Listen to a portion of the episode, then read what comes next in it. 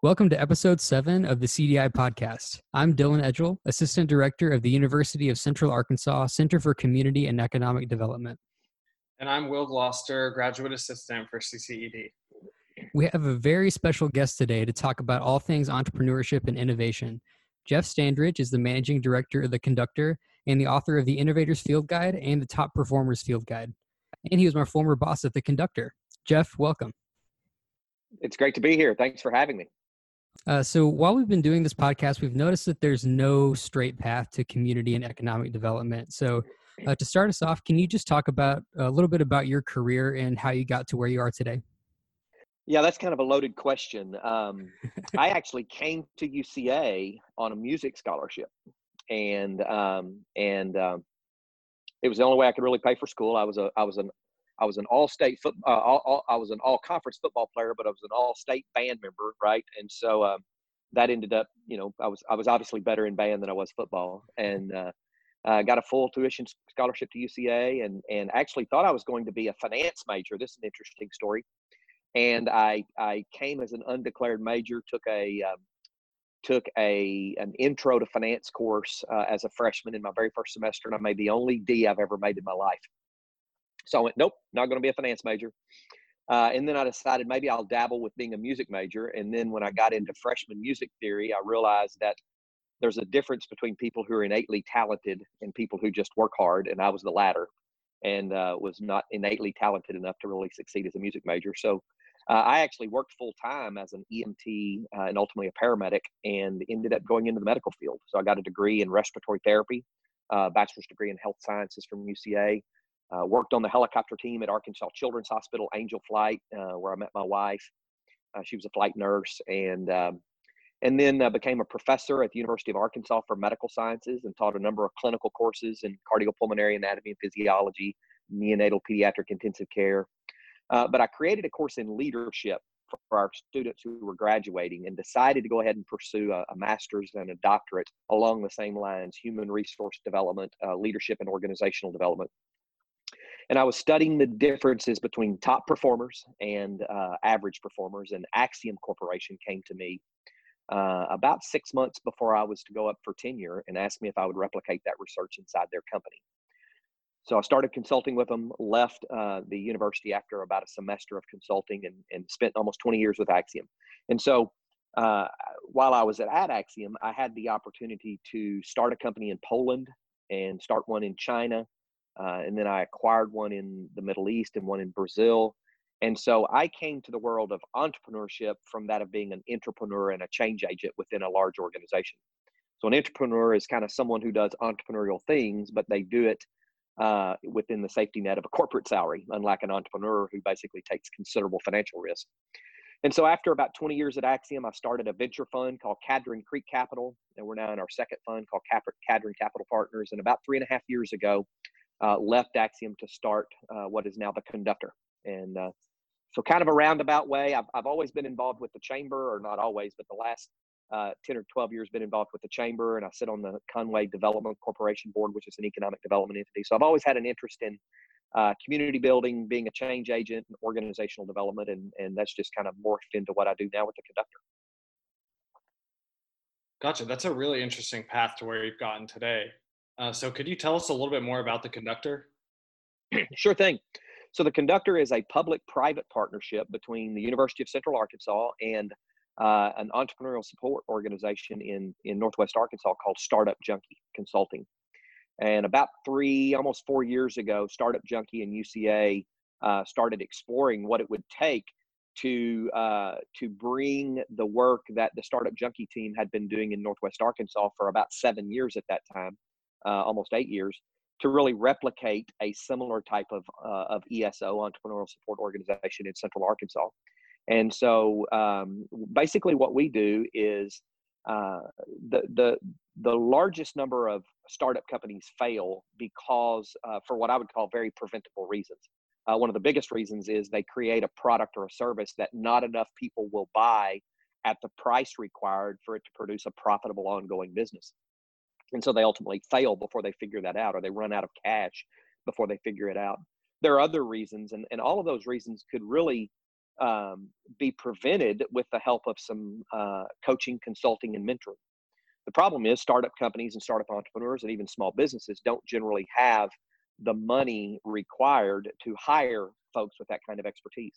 So the conductor and Startup Junkies model is to secure sources of outside funding uh, from uh, folks who have a vested interest in economic development, like the University of Central Arkansas, the U.S. Small Business Administration, uh, the Arkansas Economic Development Commission, and others, uh, so that we can put a team of people together who have significant degrees of experience in uh, both cor- the corporate world, the honoring degrees, what have you, uh, so that we can do everything that we do for entrepreneurs and aspiring entrepreneurs for free.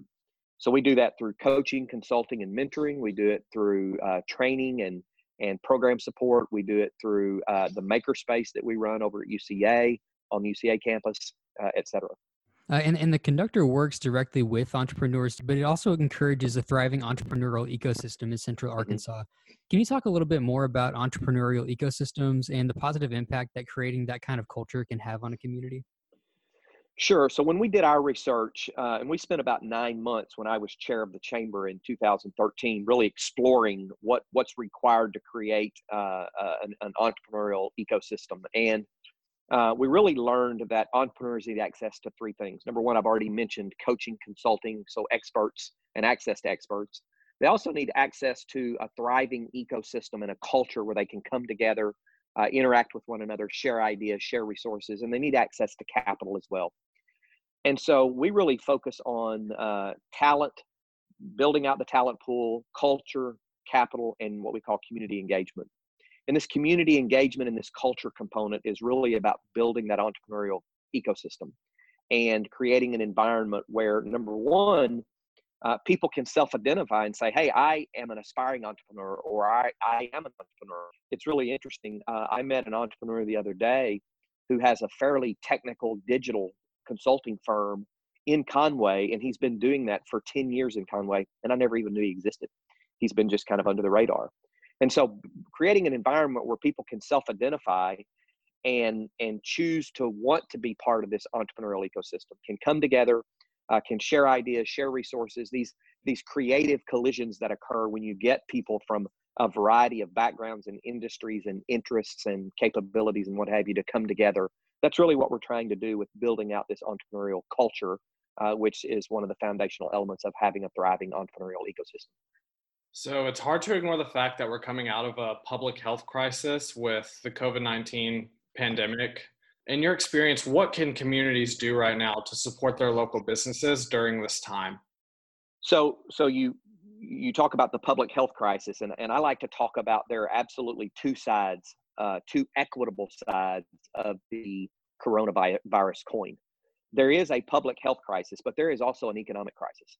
Mm-hmm. and uh, to to think about it as one or the other this is probably the first thing that communities can do is if they were to think about it as just one or the other uh, they're going to leave a real solution on the table and, and never really find it um, we have to look at this as both an economic crisis and a public health crisis occurring simultaneously and it's only when we're able to look at it from both sides of the coin that we're able to think about solutions that really makes sense for communities. I mean, you know, the fact of the matter is, uh, and, and I certainly don't want to um, underscore or undermine or lessen the significance of anyone who gets ill uh, or who uh, knows someone who gets ill or passes away uh, from the coronavirus.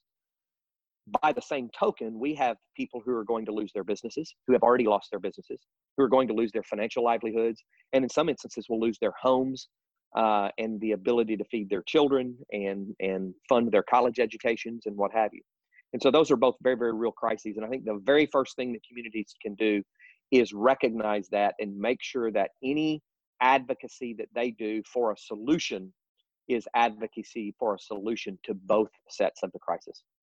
The other thing I think they can do is to make sure that community members, particularly business owners, uh, understand that there are resources available like uh, the conductor, like uh, colleges of business within the or in close proximity to uh, their uh, to their communities. Um, uh, organizations like the Arkansas Small Business Technology Development Center, located in Little Rock and in other communities around the state, the U.S. Small Business Administration. Bankers, directing people to their bankers because bankers are very well equipped to start helping uh, struggling businesses navigate. And then there's something that that Conway did that I thought was really unique. Is uh, you know a group in Conway created uh, a Facebook page called Conway to Go and started encouraging people to really support uh, local restaurants and local establishments by by not only uh, patronizing them during this time and, and, and eating out as much as, or if not more than they would eat out previously, but just uh, obviously do it to go and then making mention of those on the Facebook page. And overnight, the page had over 2,500, I believe, um, likes and followers. And as of today, it's probably approaching 10,000.